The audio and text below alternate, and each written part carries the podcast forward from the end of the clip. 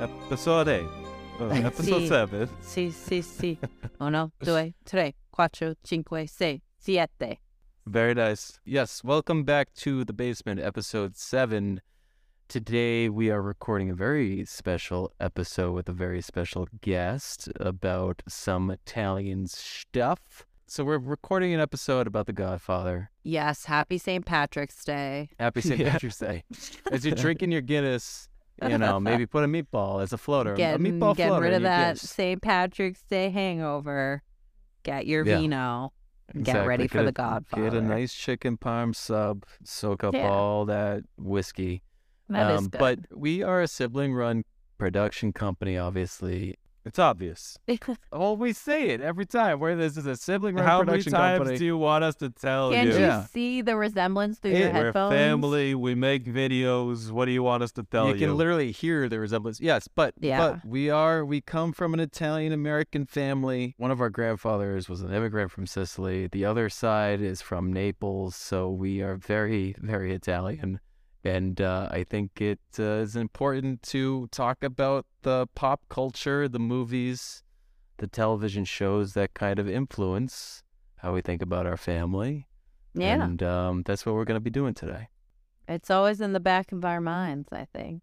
That's in the back of our minds and a nice bite of pizzas in the front of our mouths. You know what I mean? Oh, I like that focaccia. Give me that focaccia. But uh, before we talk about all that, we need to briefly discuss the Oscars 2022. Dun, dun, the Oscars, the dun, dun, dun. 95th Academy Awards. Yes. Oh, I'll have you know lot. that two people here uh, had a very uh, great selection for favorite film of 2022 in episode two. Ash and I both said everything everywhere uh, once And one our of us even wrote a blog post about it. You can see that on the website.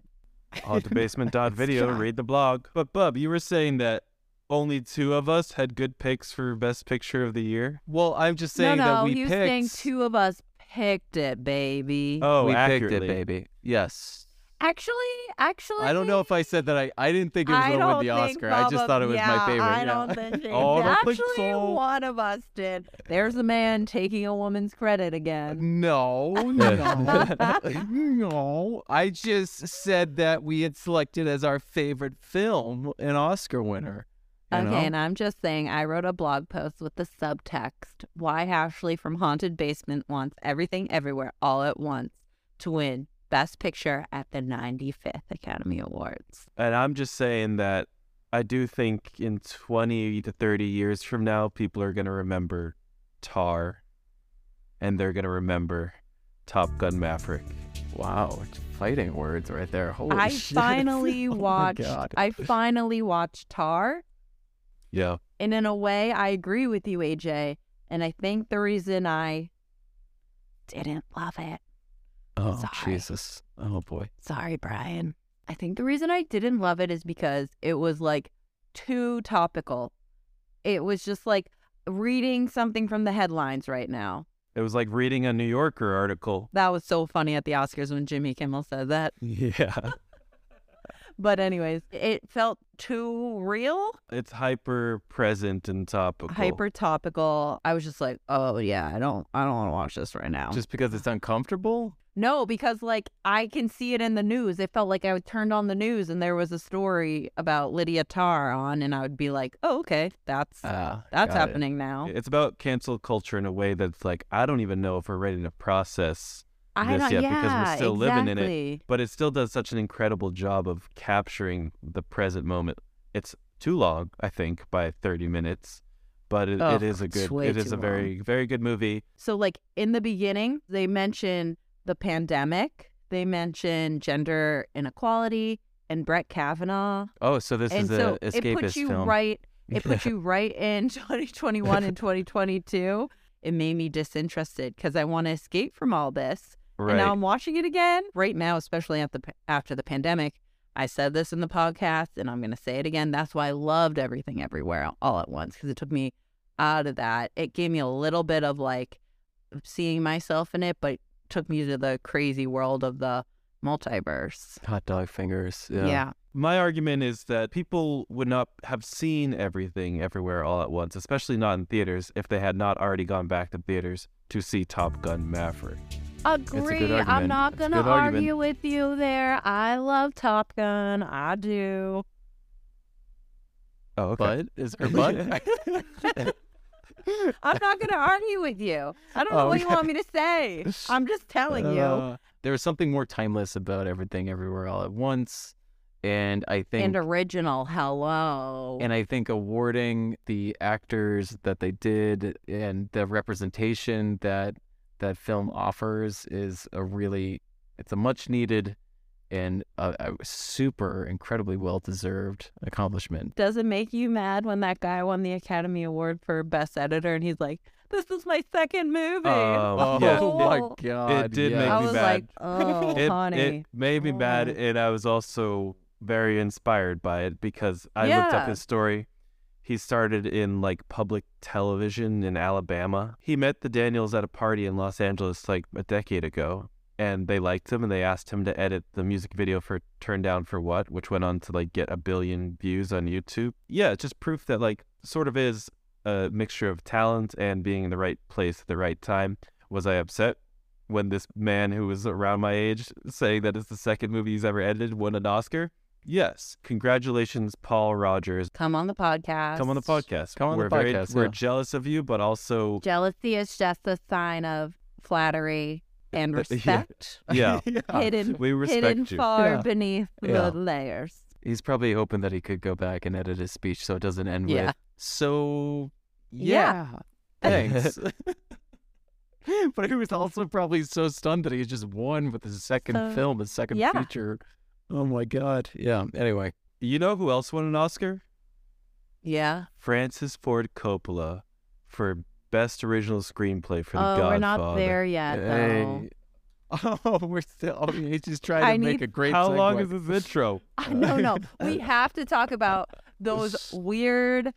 Okay, at the Oscars, the weird commercials for Disney and WB while it was going on. Like Yeah, AJ and I were texting each other. Money plays, baby. Money plays. Money Yeah, but plays. Very we depressing. don't need to see a trailer for The Little Mermaid at the 95th Oscars. We don't need to see any trailers for any movies at the Oscars. Thank you very no, much. I did not like that. We are watching the Oscars because we love the movies. We don't need to be sold Right. on Warner Brothers. We don't need to be sold on seeing the next Disney live action movie. Ugh. Which the visual effects in The Little Mermaid, when you compare them with Avatar, The Way of Water, you're like, ugh, yucky. I know. Why would I want to see Little Mermaid? Why didn't you hire James Cameron? Yeah, and then the Warner Brothers thing, it was like so strange. I was like, oh, Morgan Freeman and Margot Robbie need to get away from each other. that was like a creepy vibe. the, Why are we seeing an ad for WB? Like, what? the, the Academy is like, all right, all right. We we heard what you said. We're gonna put in all the categories. We'll make this ceremony long, but we're also going to add a bunch of branded content that nobody actually wants to watch to make it even longer. Also, if you're going to do an ad for WB, put in the singing frog. Yeah. Or if you're gonna do an ad for WB, hire a haunted basement to make it. Now we're talking. Now we're and talking. do you know who else won an Oscar? Francis Ford Coppola. Coppola. Coppola. Capicola. Coca Cola. How do you pronounce Coppola, Coppola, Coppola? We'll find we out. We don't know, but Francis we will Ford find out. Capicola, baby. You know, I just like to call him Franny. Oh, Franny. Hey, Yeah. Franny Ford. All right, let's andiamo into the episode. Andiamo. Andiamo. Yeah. Let's go.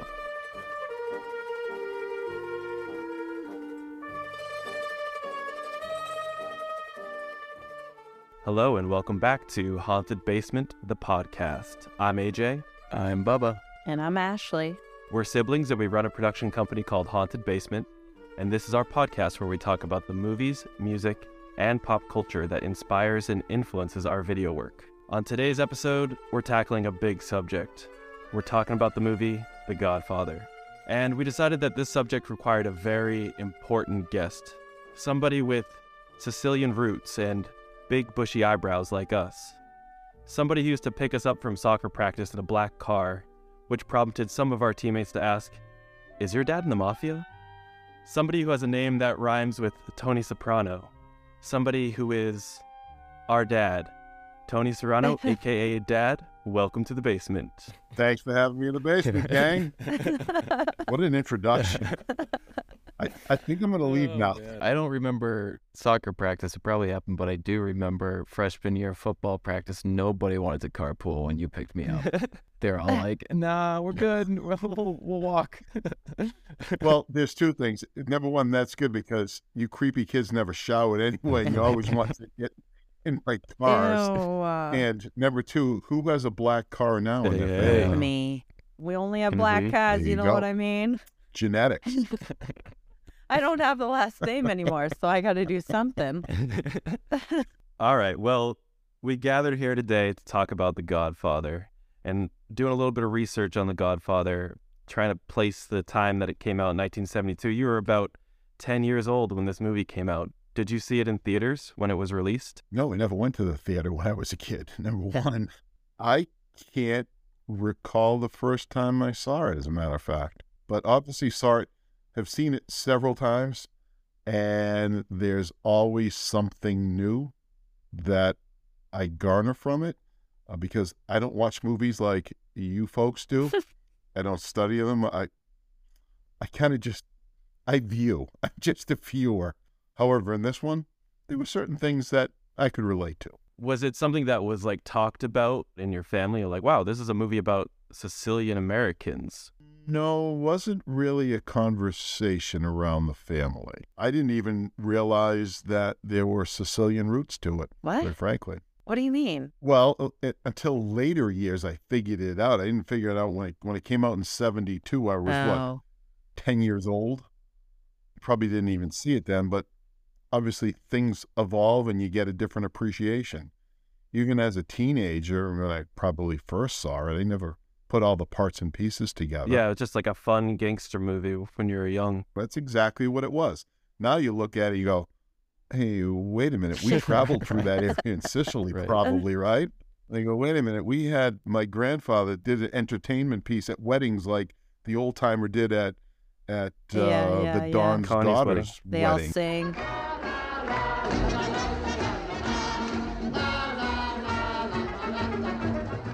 You know what the opening line of The Godfather is? Uh, wasn't it at the at the wedding when somebody asks Mhm. comes in and asks for the favor? The movie starts, and this is the way the book starts too, but the opening line in the movie is I, believe, in America.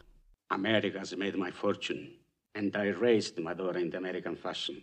I gave her freedom, but I taught her never to dishonor her family.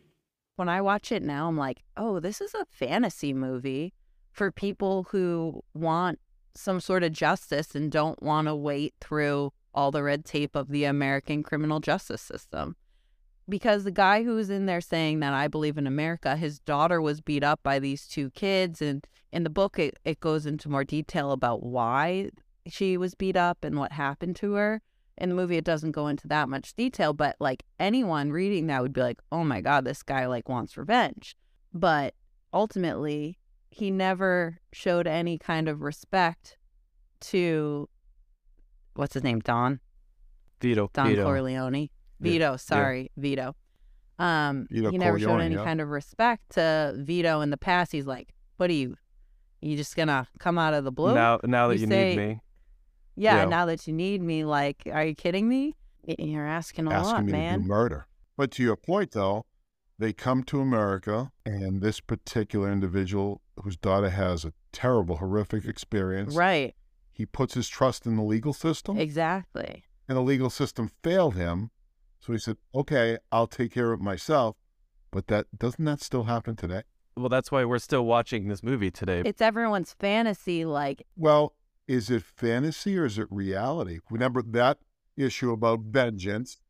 What about the politicians? Is that fantasy or is that reality? Paid off Oh boy, politicians. we're getting real deep real Yeah. quick here. I, I think the reason why this movie is still being watched today is because people can watch and be like, "This does happen today," or or they they see this family, this very close knit Italian American family, who realizes we can only trust in ourselves. We can't trust in the government or anyone else. That's why you have Mhm. in the opening scene Michael Corleone, who's Vito's son. He wants nothing to do with this his family, to the point where he Mhm. joins the American military. Right. He shows up to his sister's wedding with a wasp girlfriend wearing a marine uniform, and he's like, "That's Mhm. my family. That's not me." right. And then we see him over the course of two and a half hours become the head of the family. I'm wondering, is it because of circumstances? Is it because Vito is on his deathbed?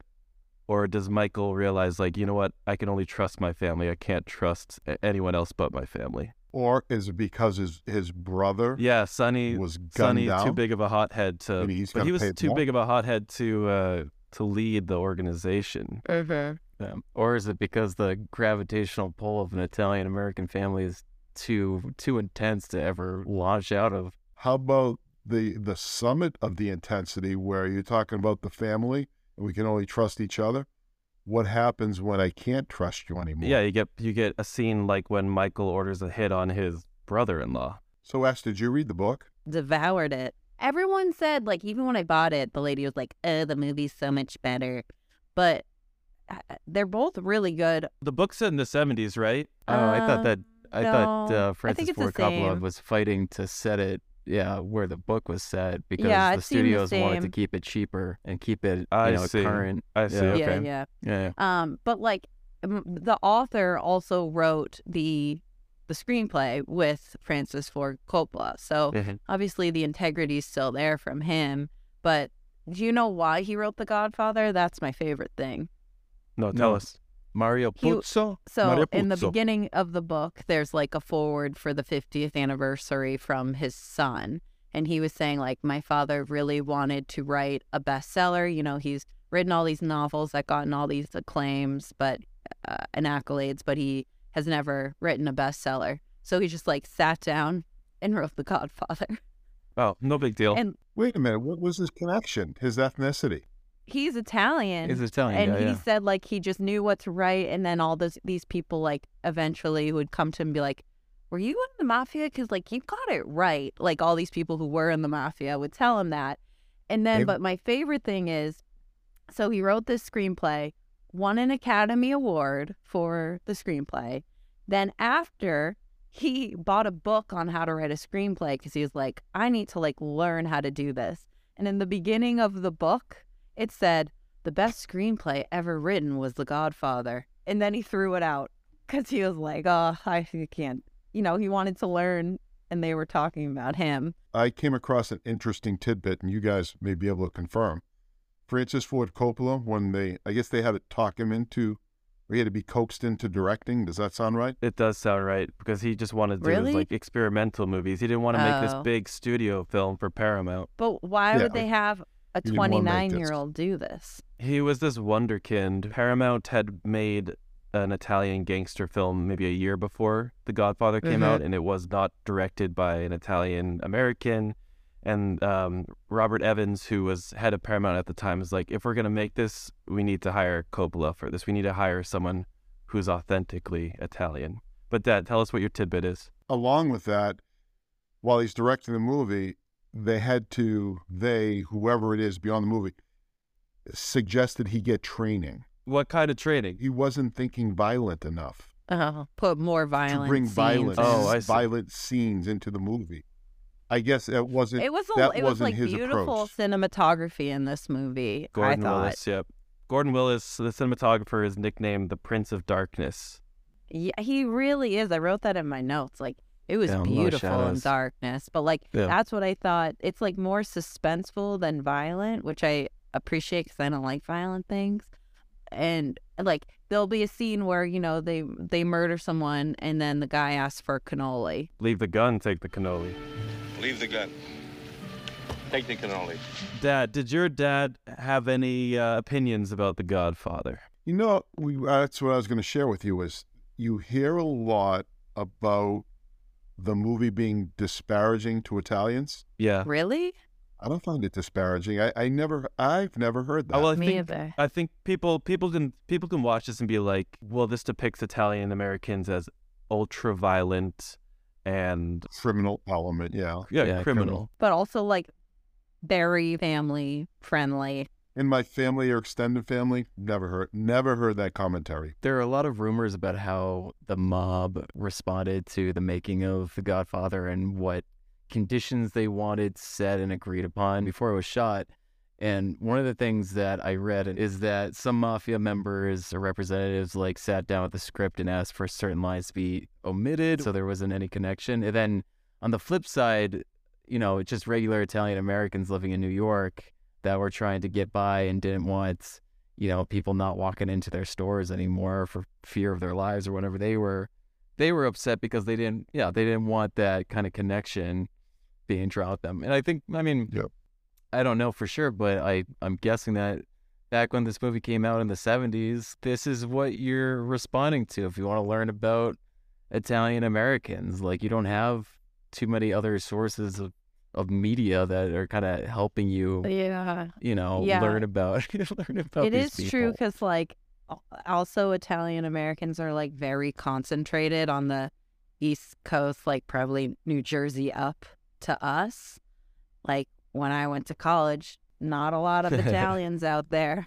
in the Midwest. No and cannolis. So, and so it's like interesting that it's it's all we know. We think there's Italians everywhere because we know so many Italians, but you go anywhere else in the country and you're like, oh, I don't see anyone else that looks like me here. Yeah. pigs? Where are my eyebrows? and so it's really interesting and just like you know, uh, Italian food is so popular, and there's little Italian restaurants anywhere you go in the U.S. But a, they're not good, but Yeah. at least they're there. So there's like some representation of culture there. But we come from a place, like you said, Ash, like kind of Italian American and Italian culture is so prevalent.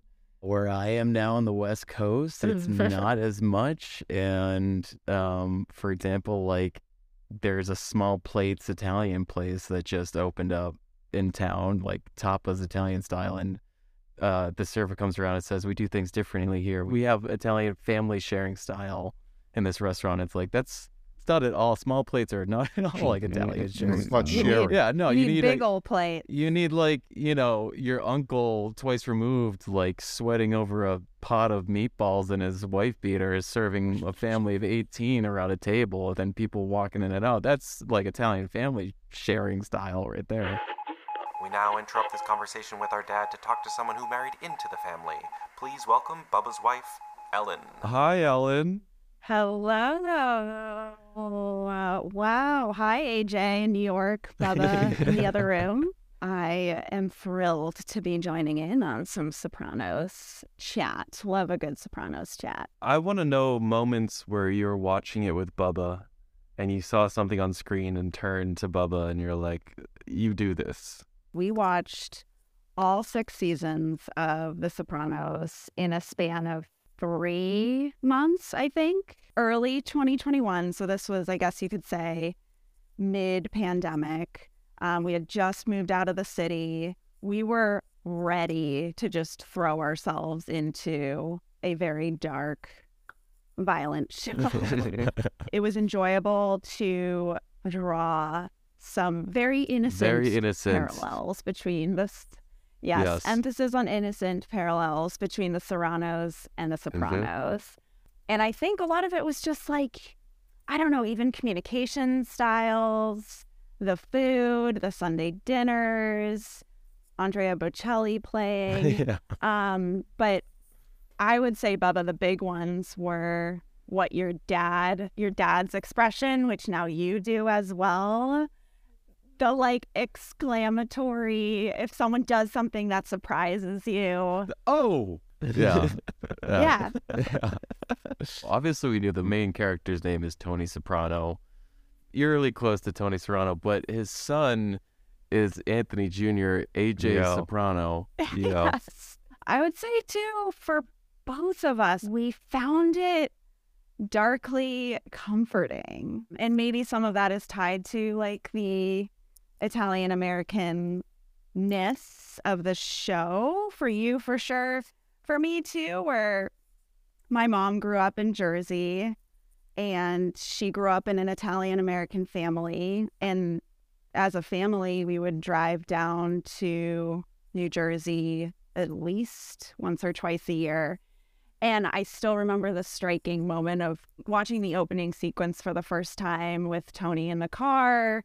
He's on the Jersey Turnpike. And I was like immediately reminded of those road trips down to New Jersey to see my Italian family. There's also something about the New Jersey Italian accent that is unlike any other Italian American accent. I've, it's almost like they All the Gs. swallow the vowels at the end of the words. Well, they had G's. Regot, Regot. gabagool. Yeah. Yeah. Yeah. How did you feel about Tony's mom? Oh, she's amazing. Icon. Oh, go on. She's an icon. Yes. Gone too soon. oh, yeah. That is an Italian grandmother right there. She had a death grip on Tony. L- Literally, Just she puts a hit on hold Tony at one point. She puts a hit on her son.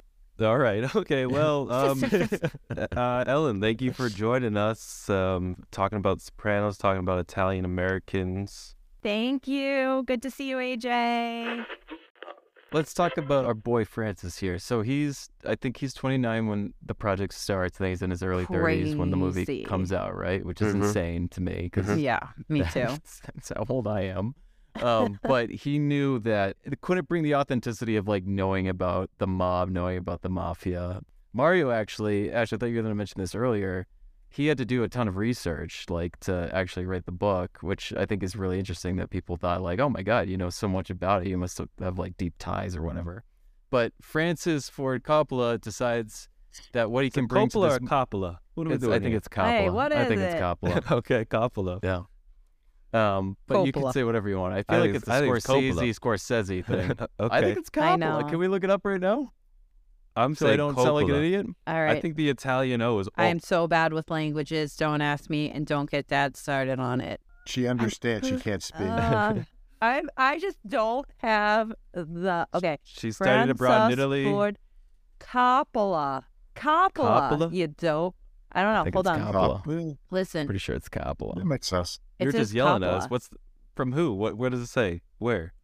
The first Hey, result we, in Google? we digress. Go back to Yeah, Bubba's okay, point. I know. Uh, what Francis Ford Coppola decided he could bring to the movie, and uh, what he was interested to bring to the movie was this sense of authenticity of just coming from an Italian American family and knowing that, like, he could bring his familiarity of having sat down to those big Italian family meals, the huge wedding, like the little details how they used to serve sandwiches, wrap sandwiches at weddings, which I had no idea was an Italian thing. Um, I didn't get that. That was in the movie. yeah, they're throwing, they're tossing sandwiches at the wedding at one point, and that's like that's the stuff that he was interested to bring and kind of inject into this movie. Oh. But I love What I that loved- wedding scene.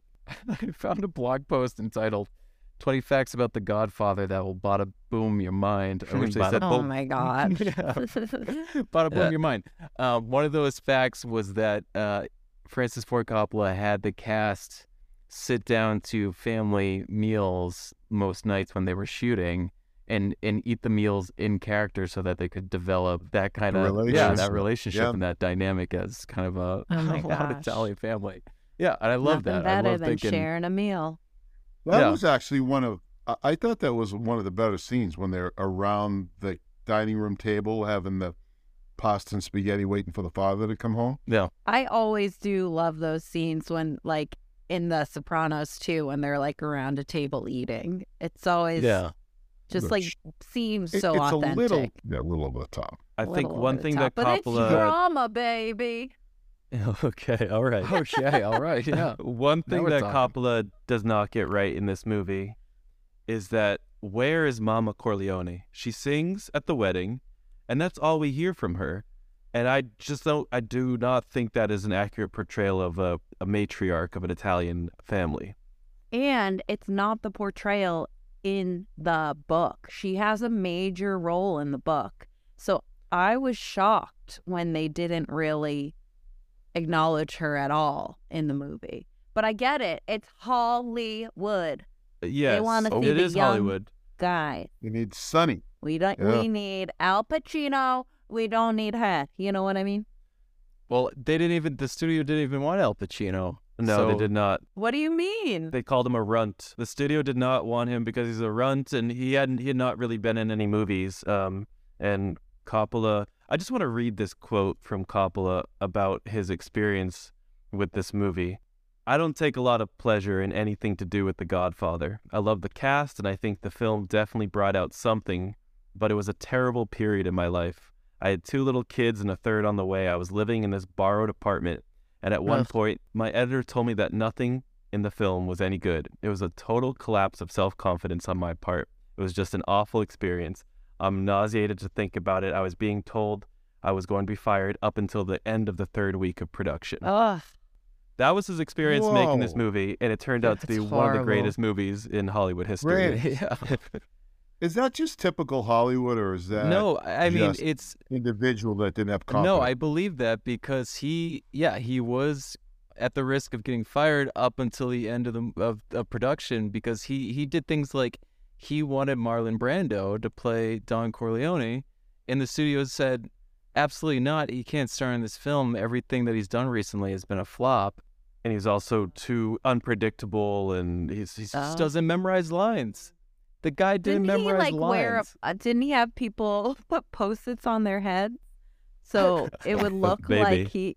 Yeah, I heard that actually the other day on a he was, podcast. he was just a kooky guy. totally that. But yeah. he was also like in his early 50s, so he wasn't old enough to be Vito's age. That's why. Is that why he put the the cotton balls in his? Well, the cotton balls were just for the um his sort of screen test, but the actual movie they they made like a mold to put in his mouth Oh. to wear. steel Okay. steel denture. So Yeah. is it only until after the success of the movie that they say it was an all-star cast? Yeah. Yeah, pretty much. Like now, like crazy. So, film up un- history. Up until then, it was a, a second-rate cast. Yep.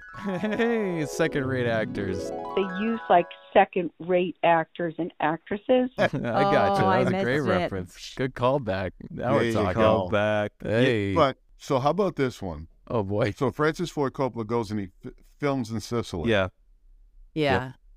Is that like a badass move to go to Sicily and do a movie about the mafia? Or yeah, what are you like, thinking? are, do you have like an army for protection?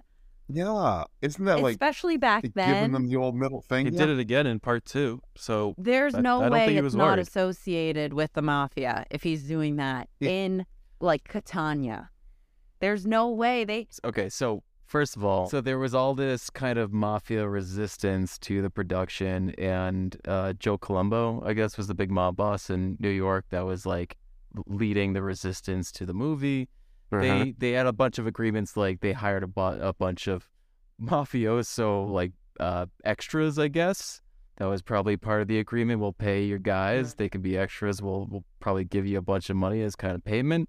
So that's that's Yep. probably what was happening in Sicily, I'm guessing. But the other thing is, um, the word mafia does not pop up in the uh, in the screenplay, I guess. Yeah. So they they agreed you do not say mafia, yeah, reference. and we'll we'll let it we'll green light or whatever. But a lot of people, so the the Godfather comes out, and a lot of criminal organizations start choosing roles for themselves based on the Godfather. Like they start asking each other, "Who wants to be Don?" You know, and Don, by the way, wasn't a word that was like used, I guess, in common parlance. It was something that uh, uh, Mario Puzo made up for the book. Are you serious? Yep. Yeah.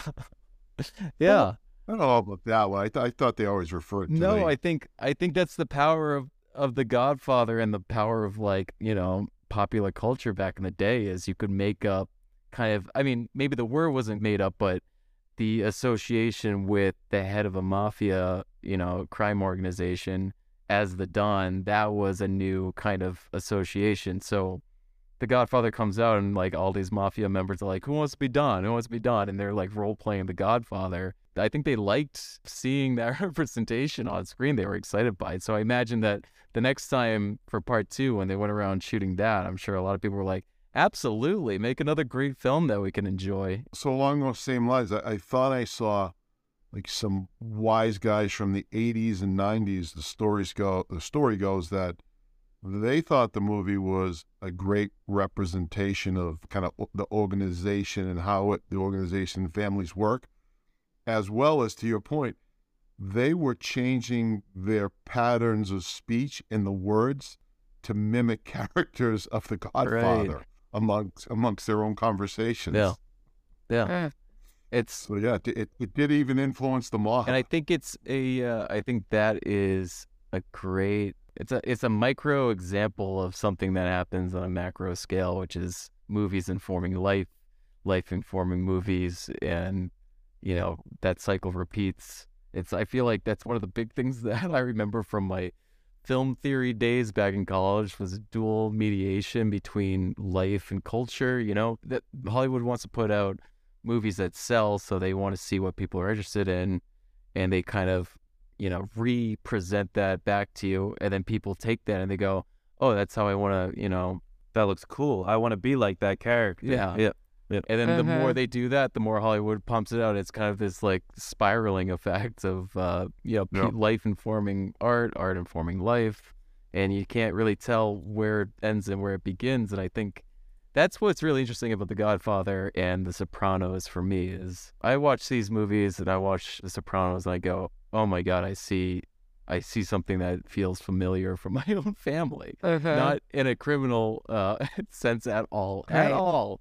Disclaimer, huge disclaimer. We are going to run this whole episode by our lawyers. It's more just like sitting down to a Sunday dinner and having people literally walk in and out of the dining room unannounced and and uh, just the way I mean the the the expressions of love and hard love and tough love and all that and um just the the isms of people and the characteristics and the the uncle that isn't really your uncle that uh, is part of the family like that type of stuff feels so familiar to me. And i wonder is that because we watch these movies and we go oh that's how you perform being italian american or italian americanism happened first and the movies you know, Right. represent it back to us Is it a chicken or an egg? Or did Francis Ford Coppola do such a great job in representing Italian Americans? that's That's- that's, that's the the throughout the question. See, I, that's the I, question this movie was what you said was filmed in the 70s. 70 Uh-huh. came out in 72.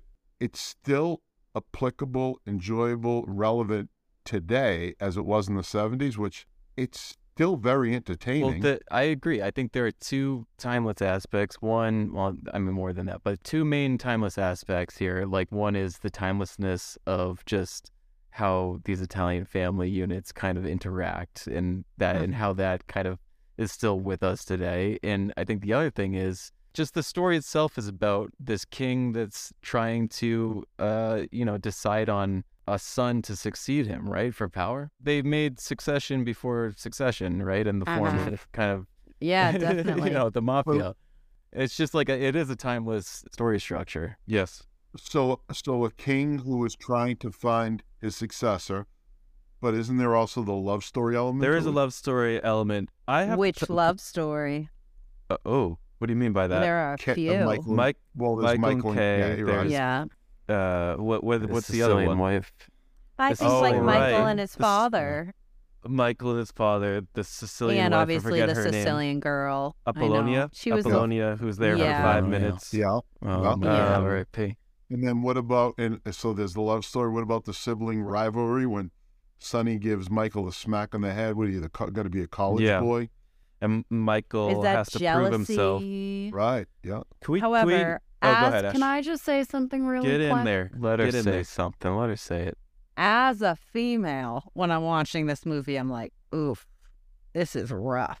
There are no female strong figures in this No, movie. So no. I propose we make a Godfather 4 and there are more female powerful characters. Because like I said, in the book, that mother, you know how they say in um oh, one of my favorite lines in uh, my big fat Greek wedding, the mom's talking about how, you know, the dad runs the family. But she goes, He's the head, but I'm the neck that turns the head. Right. yeah, we all know that the moms are the head of the family, and I feel like if you need any proof of that, you just look at Grammy Serrano and her wooden spoon, and you realize that. in the book that comes that comes across a lot more the mom is the one who's really kind of controlling a lot of things you know, when when Vito gets hurt, she's very much involved. And like Sonny, uh, she has to talk to Sonny a few times. She calls Kay and they talk every day. And she's the one who tells Kay to basically come back. So she has a much bigger, bigger role in the book. And I really wish that came across in the movie, but that's not going to happen in a 1970s movie. No. Plus, Hothead Sonny was going to sell. Yeah. Yeah, yeah. He's your But, mother. but where's the He's mother? Where's the mother? I really dislike Kay. Really dislike her. But AJ, you hit it though. You said he brings in this waspy girl. Yep. She Yeah.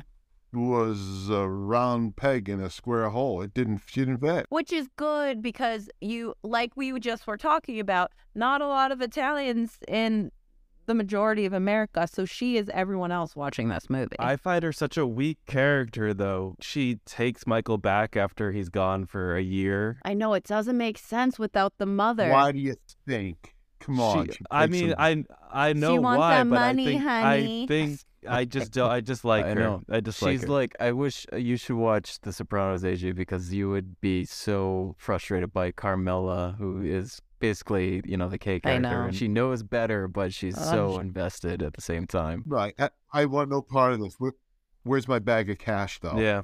Yeah. But at least Carmela dressed the part. One very quick thing, Connie. A thousand more things.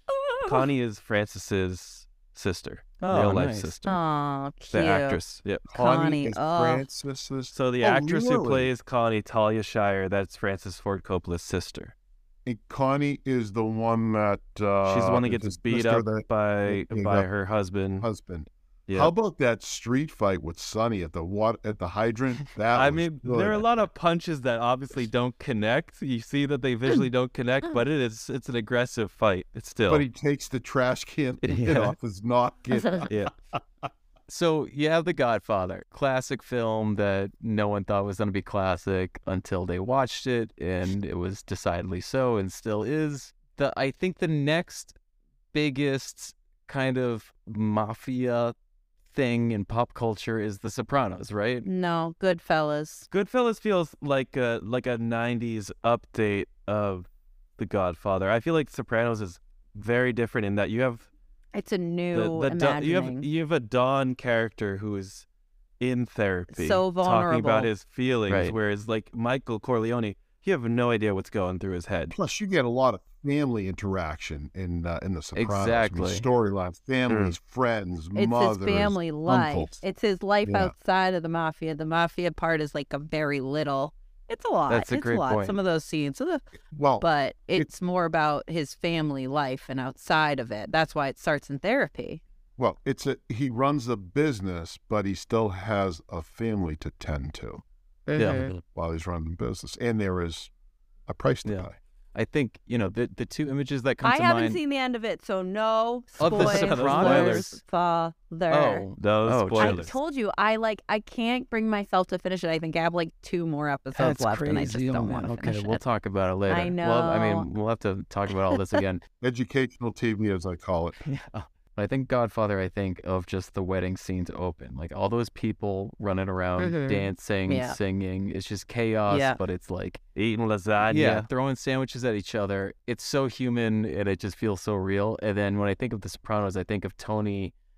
I don't even know if this actually happens in the show, but I just feel like he's in his bathrobe, like cooking sausages over his barbecue, and they're like kids running It around. happens in the show. Yeah, and just having a pool party and that's that's Right. what those what these two things gonna offer are like kind of more of the human side or a glimpse into the family life that like dad was saying of course aj mentioned tony goes to therapy and he is the don of this organization and that is where gandolfini and uh, marlon brando totally differ in their characters is like one is you know can do no wrong All is, is just kind of like totally with it and uh the other one is having an emotional breakdown and watching ducks migrate in and out of his pool and like i i just love yeah i love that that was the it seems like such a subtle pivot. It's not that big of a thing to just introduce like oh how about a don with like some emotions?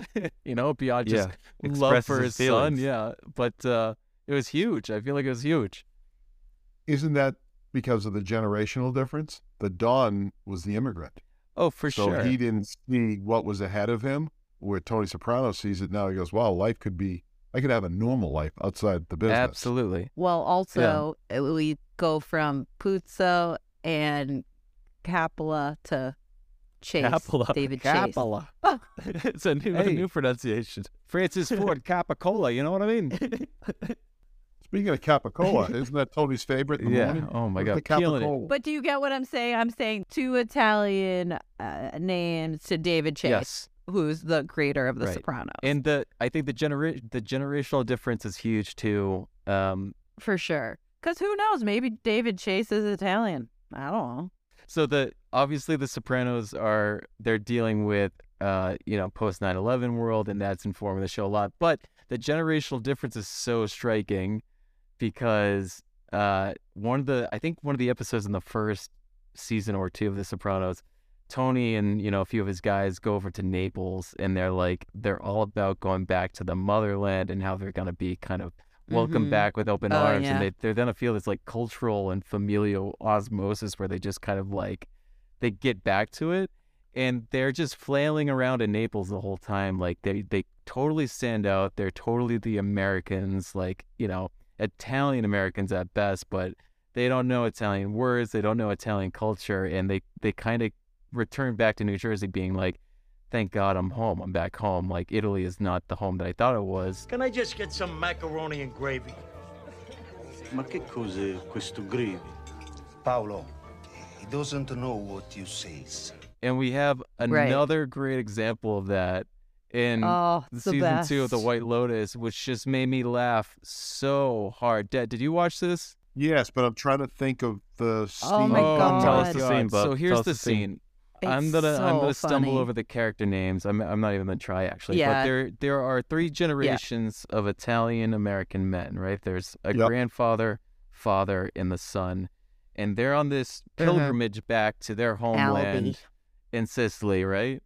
This is the whole reason why they're traveling to Sicily. They want to go back and they want to go to the village that their The family grandfather is from. can't wait to go Yeah. see, See the, the family village. They're house. tracing Yeah, back. yeah, yeah. And they're, you know, the whole conceit here is that this is a thing that Ital- Italian Americans do. Like, we just assume that I know. everyone, if you're Italian, you're a cousin. Like, we're related somehow. It happened at your 60th Yeah. birthday day. Remember that guy up in Maine? He just, he goes, Oh, you Italian? we're, like, we're cousins. You know? I it's know. like, and it just feels like such Oh, by you, an man. Yeah. Italian American thing to be like, Yeah, we're related. Hey, how So you we- doing? We Yeah. assume We're- everybody's like that. And right? And just he just like started speaking Italian, like assuming that we can speak Right. Italian. And I'm not No. saying this just an Italian American thing, but it Yeah, yeah, seems yeah. to But be a like- thing, especially in New England. I don't care. Anyway, so the this family is going back and they're they found the village where their name comes from, their origins. They find a house with like the last name is the same as theirs. They just drive up to the house unannounced, totally, you know, presuming that they can just visit because that's what you do. And basically, they It's introduce so funny. themselves. They can't speak Italian, and the grandmother, the nonna of that family, walks out and just starts cursing at them. Get the hell out of here! I don't know you. Get out of here! Throwing things at them, and they scramble away. And it's just, Yeah. it's this amazing anticlimactic, so yeah, thing. And I just, I think that's the, yeah, that's the generational difference of, of uh, the Godfather versus like modern day Italian know. American stuff. So the storyline meaning that we as Americans, we go over, we think we can ingratiate ourselves, and nah, it's not going to happen. They're just gonna accept us and Yeah, open up with open arms and bring us are. in for some pasta and some wine around the table, and that we'll just all kiss and hug, and they're just gonna kiss yeah, they us, got you know. they got chased out with a wooden spoon. I do remember. Oh, it was so funny. Right. But I, I guess a lot of these assumptions come from the fact that in the movies that we watch and the shows that we love, minus The Sopranos, because they're and you know White Lotus, because they're offering this counterpoint. But you know, Goodfellas, The Godfather, Godfather Part Two, et cetera, et cetera. Like we've only seen that warm embrace. You know, we've seen like, oh yeah, you you come down, you sit at my table, like we're Italian, we're family. Like come on, we're totally fine. Yes, my family which Italian dishes are their favorites. They'd all agree. The Olive Garden's tour of Italy is three of the best. Lasagna, chicken parmesan, and fettuccine alfredo. with all the salad and breadsticks you want, just $9.95. The Olive Garden. When you're here, you're family. yeah, some people see the power of a film like The Godfather as, you know, something that has like seeped into our collective consciousness and kind of informs a lot about our culture and how we see each other and act. And it's the reason The Godfather might be the reason why, you know, AJ and Ashley and I all slip into like an Italian mobster accent, a Robert De Niro voice, like every once in a mm-hmm. while, just like willy nilly. And Once in and a it's while. the reason why even as a kid when I like when we were like six years old we would put grapes in our mouths and our lips and try to do a Godfather voice even though we hadn't we'd never seen the movie but we just knew that Yeah. you could do that and say leave the gun take the cannoli and that was like somehow we just knew right and it's like that's that is proof of the power of this movie I'll make him an offer he can't refuse. You know what I mean? Hey, So by you still reciting it, you don't find it to be a stigma then, right? As thirty somethings Italian stigma? Italian Americans. You a hundred percent. I think it is a stigma. Oh, you do, do you do you feel soiled by it? I think some people probably think so. I don't. I don't think so. no, you I don't. personally. I'm asking the three of you personally. It took me until college to want to watch this movie because uh, growing up, you know, you just don't want to be associated with violent behavior and you don't want to be pigeonholed as like, oh, you're Italian, so you must like The Godfather. And then it took me until I think sophomore, junior year of college that I watched it. and, Like, I was like, actually, good movie. I wish I watched it sooner. It's a it's a accurate representation of what it's like to be an Italian American, even if you're not in the mafia. so you don't find anything wrong with it. You don't find that it's disparaging. My ex husband, for instance, is obsessed by negative stereotyping of Italian Americans in the media. Italians in the media. The way Italians are often portrayed. I don't follow you. He's offended by Hollywood's portrayal of Italians as gangsters and hoods. Well, yeah, that. I mean, I can understand that. It just makes people, other non-Italian people, think that every Italian is in the mafia, which gets old, and Yeah. everyone says it. But like, it's like no, they don't know anything else they about they haven't seen other representations. Yeah, yeah. Right. That's why. Yeah. Right. Because I Oh, yeah. personally, I don't find anything disparaging about it personally. But and then you go to Italy. When I studied abroad in Florence, they're selling the Godfather shirts everywhere. Yeah. It's- yeah.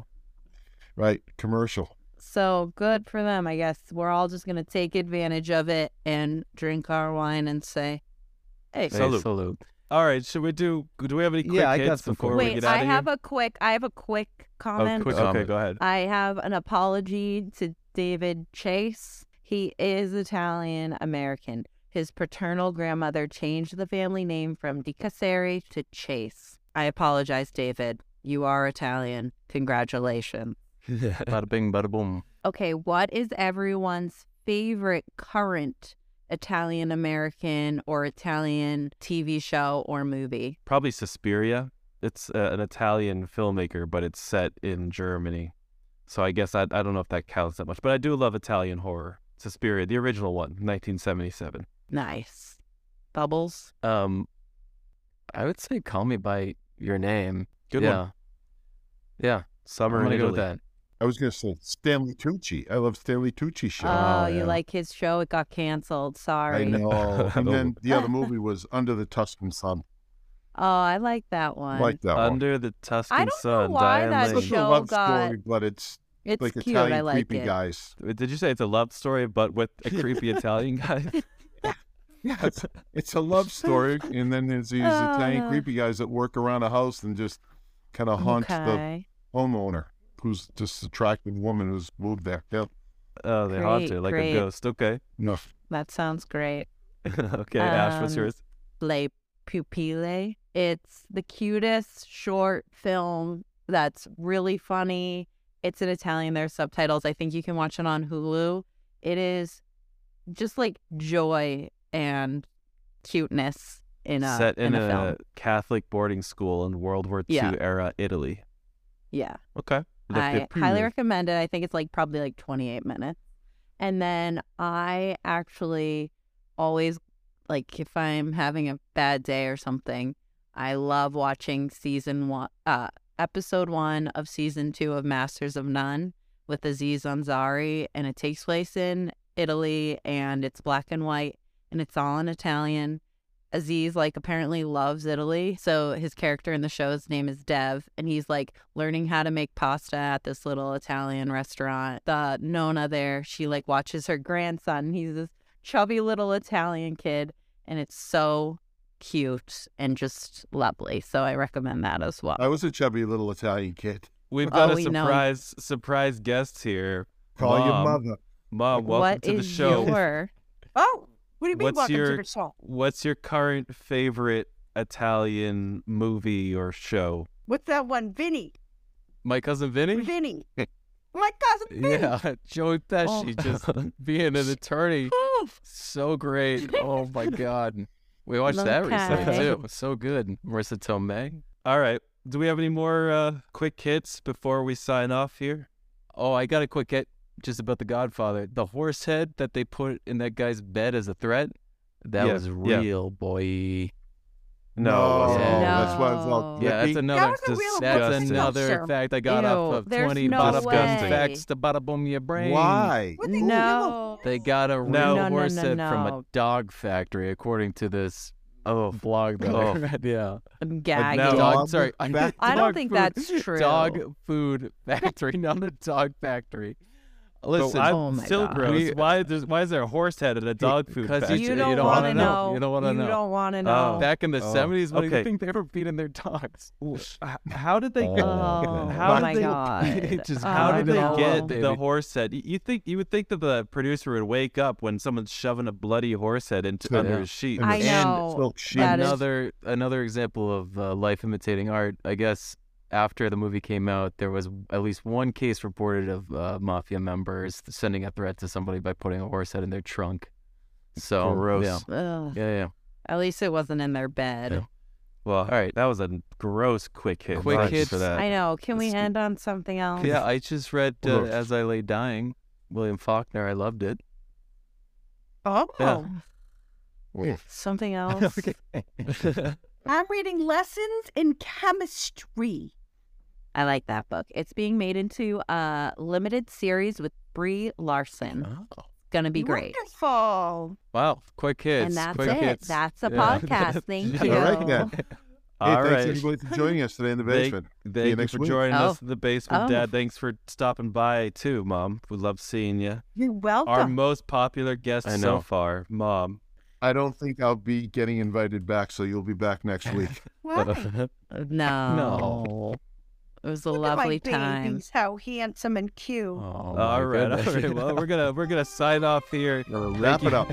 Thank you for listening to Haunted Basement, the podcast. We'll talk to you later. Bye. Bye. Ciao. Bye.